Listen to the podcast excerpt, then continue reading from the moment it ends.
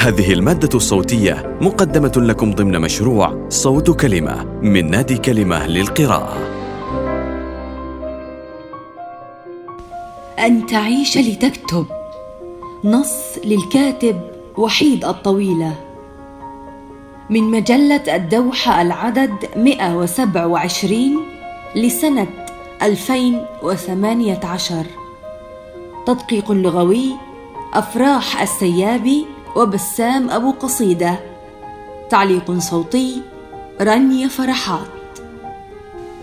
لن تكتب. قالها قاطعة ثم صمت. كانت النظارة تغطي عينيه بشكل متواطئ كأنهما اتحدتا معا ونظرة غل خفيفة تكاد تنطق. ربما سخرية. ربما بعض الغيظ لأنني أنيق. وأملك كل تلك المساحات الشاسعه من الكلام. ظلت ملامح وجهه مصرة على جملته. كنت أحكي وسط مجموعة متنافرة من الأصدقاء. كل واحد أتى برفيق معه. كنت أحكي بتدفق حكايات عجيبة وغريبة. دخل جلها فيما بعد إلى رواية الأولى ألعاب الهوى. لا تعرف هل الحكاية أم طريقتي في الحكي؟ هي من رمت السحر بينهم. ما أتذكره؟ أنهم كانوا مأخوذين. قال أكثر من واحد لماذا لا تكتب؟ قلت أخشى أنني أفرغ طاقتي في الحكي والحكي المستمر. لكن صاحبنا رد قائلا لا هذا ليس صحيحا. لن تكتب. حين كتبت مجموعتي القصصية الأولى خلف النهاية بقليل حرست الأرض بحثا عنه. بحثت عنه أكثر حين خرجت ألعاب الهوى. كأنني أريد أن أرمي أمامه الفرق بين الحكاية والسرد طبعا الشفوي والمدون. ها أنا ذا اكتب لم أعثر عليه. قيل إنه هاجر وأن اباه مات كان شاعرا بقصائد محدودة يكتب سردا طوال النص ثم ينهي القصيدة بمفارقة بصوت عال يستجلب التصفيق. تعلمت منه أن أتبع روحي وألا أغرق في هذه الخفة مهما كان صداها عاليا في اللحظة نفسها. كنت مشغولا بريتسوس بالجملة التي يكتبها غسان شربل تحديدا.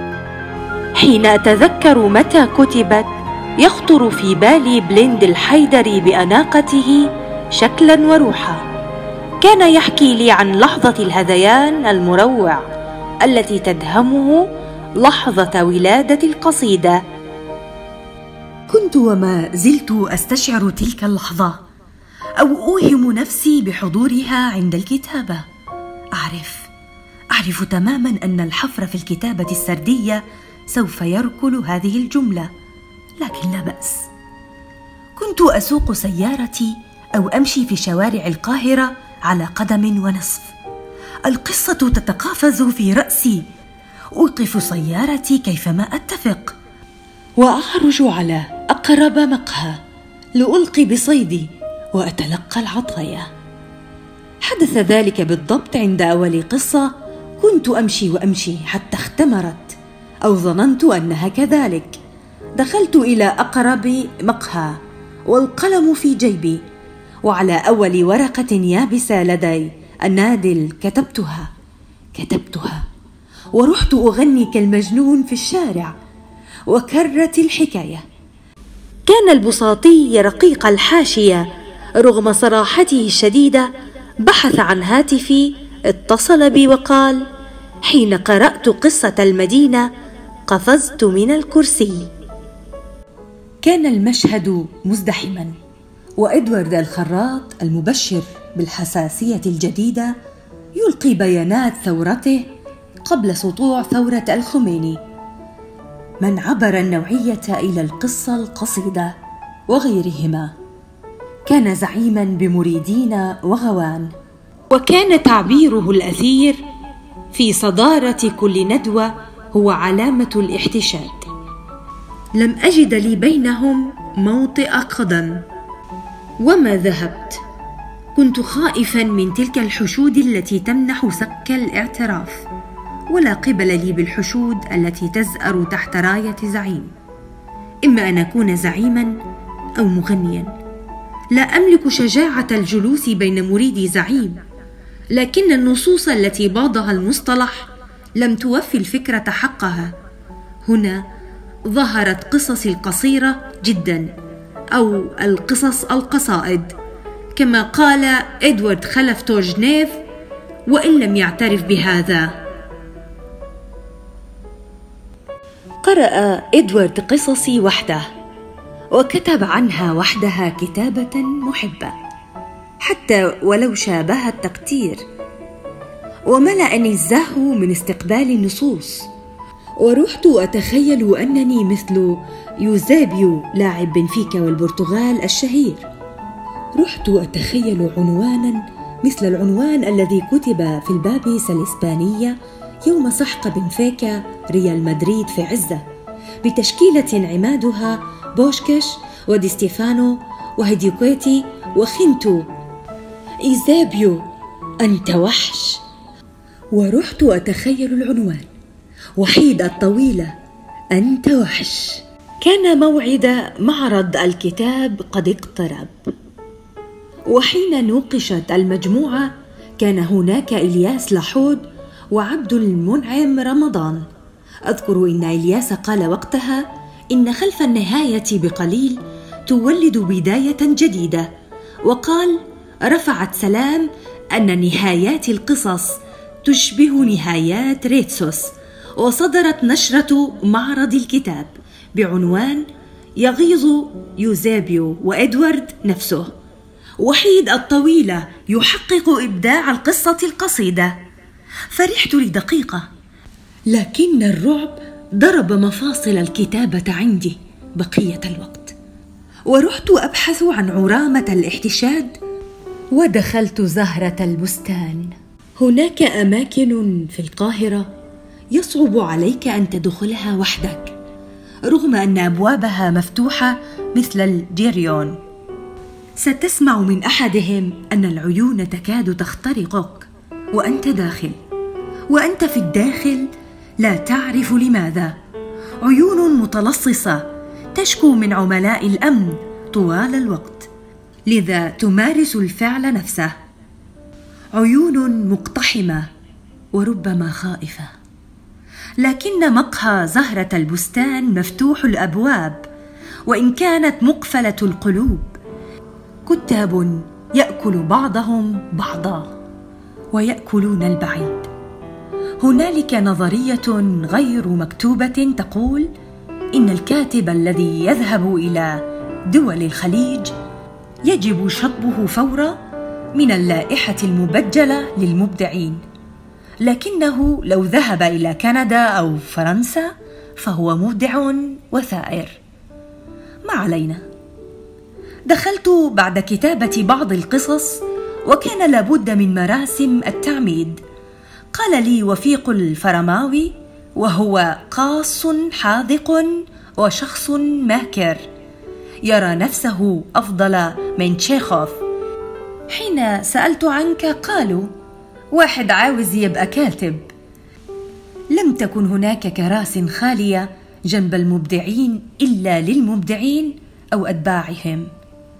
وبعد القصة القصيدة وجدت مقعدا خاليا لي. كنت أخرج من الجامعة العربية القريبة حيث أعمل إلى المقهى وسيما أنيقة مفرطا فيها. لاحظ نرجسيتي بلغة أنيقة. أناقتها لا تجرح وحشيتها ولا بعض الشر الضروري جدا للكتابة. قال آدم فتحي الشاعر والمثقف التونسي والمهذب دوما وهو يمسك بخلف النهاية بقليل. لماذا لا تعترف أنك تكتب قصيدة النثر؟ قلت وأنا أبتسم أعترف أعترف تماما. لم أعرف ساعتها إن كان مدحا أم ذما. قلت لنفسي هذه القصص حالة أعيشها أتنفسها وهي حظي من الكتابة. حظ طيب لا تتركها يا ابن الطويلة لأنك لو فعلت فلن تعود إليها ولن تعود إليك. هذه القصص تشبهني هي أكثر ما يشبهني. الآن لم أعد أكتبها. إلا في الأحلام. ولا أعرف إن كنت أقنعت أو أوهمت نفسي بذلك أو أنني طردت الحب الطاهر الصافي فاستعصى علي لكن القصص تبدو لي دوما طفلا بكرا مشاكسا وشجاعا ربما علمتني الجرأة على اللغة. اكتب وأنت واقف. جملة أعلقها على كتفي منذ كتبت المجموعة الأولى أكتب جملة قصيرة كي ألحق بالوحي كي لا تؤلمني قدماي أو لأنني وهذا هو الأرجح أرى العالم والجمال على تلك الشاكلة. أكتب أحيانا بعجلة كأنه يملي علي. صادف هذا العام أن هيمنغواي قالها يوما. نعم. أكتب وأنا واقف. من يومها ليست لدي جملة طويلة حسبما أتذكر حتى في باب الليل. روايتي الأخيرة كنت أستشعر أن خلف النهاية بقليل حاضرة لأول مرة منذ زمن أمامي. كنت قد نسيتها تماما لكنني بعد فترة اكتشفت أن الجملة حاضرة بقوة. سأدعي وهذه نرجسية أخرى أنني أكتب كل كتاب بطريقة مختلفة عما هي في سابقه وأن مجدي هو شجاعتي في رمي ما بزغت فيه. لكن جملة تلك القصص كانت حاضرة في رواية باب الليل وإن بطريقة أخرى. كان سؤالي كيف تصنع نصا سرديا بنفس شعري دون أن تعطل السرد؟ الشاعر محمد عيد إبراهيم الذي أحب باب الليل يقول دائما إنني أستطيع أن أستخرج لك مقاطع كاملة من الرواية كقصيدة نثر. ربما لا ظل نهائيا للمجموعة في الرواية وإنني بهذيان من أدعي هذا لكنني كتبت واقفا في الاثنتين وفي غيرهما. الفارق أنني بعد خلف النهاية بقليل وبعد باب الليل كنت أغني بمزاج عال. كان يحيى الطاهر عبد الله يحفظ قصصه ويغنيها وأنا أفعل مثله وأغنيها بالإضافة إلى أنني مغن بالأساس وأنت الأساس كما يقول زياد وفيروز. يبدو أن جرعة الحقد لم تكن كافية لتنتشر هذه الميزة عني في البداية. لكنني حين أقرأ قصص هذه المجموعة على جمع في ندوة أتحول إلى شاعر يصعد بقصته القصيدة إلى الأعالي. لاحظ أن النرجسية اكتملت. أقرأ كمصلح وشيطان وعازف. أقرأ وأنا أستحضر ألعاب فليني. حين كان يصعد إلى المسرح فينسى خجله. هل للكتاب الأول طعم الحب الأول. تلوذ بذكراه كلما تقلبت عليك القصص والكتب. أم أن الأمر مختلف في الكتابة. يتطلب حبا أروع من سابقيه. يستوجب دفن القصص القديمة. وإن داومت على طرق الغزل نفسها. أفكر أحيانا أن أطلب من أخي المغني أن يدفن مجموعتي ورواياتي. ألعاب الهوى وباب الليل معي. لولا خشيتي أن يحرق المتربصون الذين زاد عددهم على نصف تعداد القرية قبري. استعنت بأسماء حقيقية لبشر في قريتي حتى ولو كانت الحكاية بعيدة عنهم وكتبت عن شخصيات أخرى حقيقية بأسماء حقيقية أخرى. كانوا كلهم من الغلابة المحملين بأشواق أو كوابيس. بعضهم كان يحمل الشيطان على ظهره في وضح النهار. وبعضهم لا ينتظر من الدنيا سوى كسرة خبز وبعض حنان. لم يكن من بينهم العمدة ولا سعادة وكيل نيابة ولا زوجة المأمور. تقدمت أمي التي كانت أول امرأة في منطقتنا تدون اسمها في قوائم الاتحاد الاشتراكي في عز أيامه ولديها صورة شهيرة معلقة في غرفة الضيوف مع رئيس مجلس الشعب الذي اتخذ دائرتنا مكانا له ليقفز على السلطة. تقدمت مني وأنا جالس وسط خمسين واحدا على الأقل ووجهت الكلام إلي بلهجة زاجرة. يا بني اكتب عن أناس محترمين.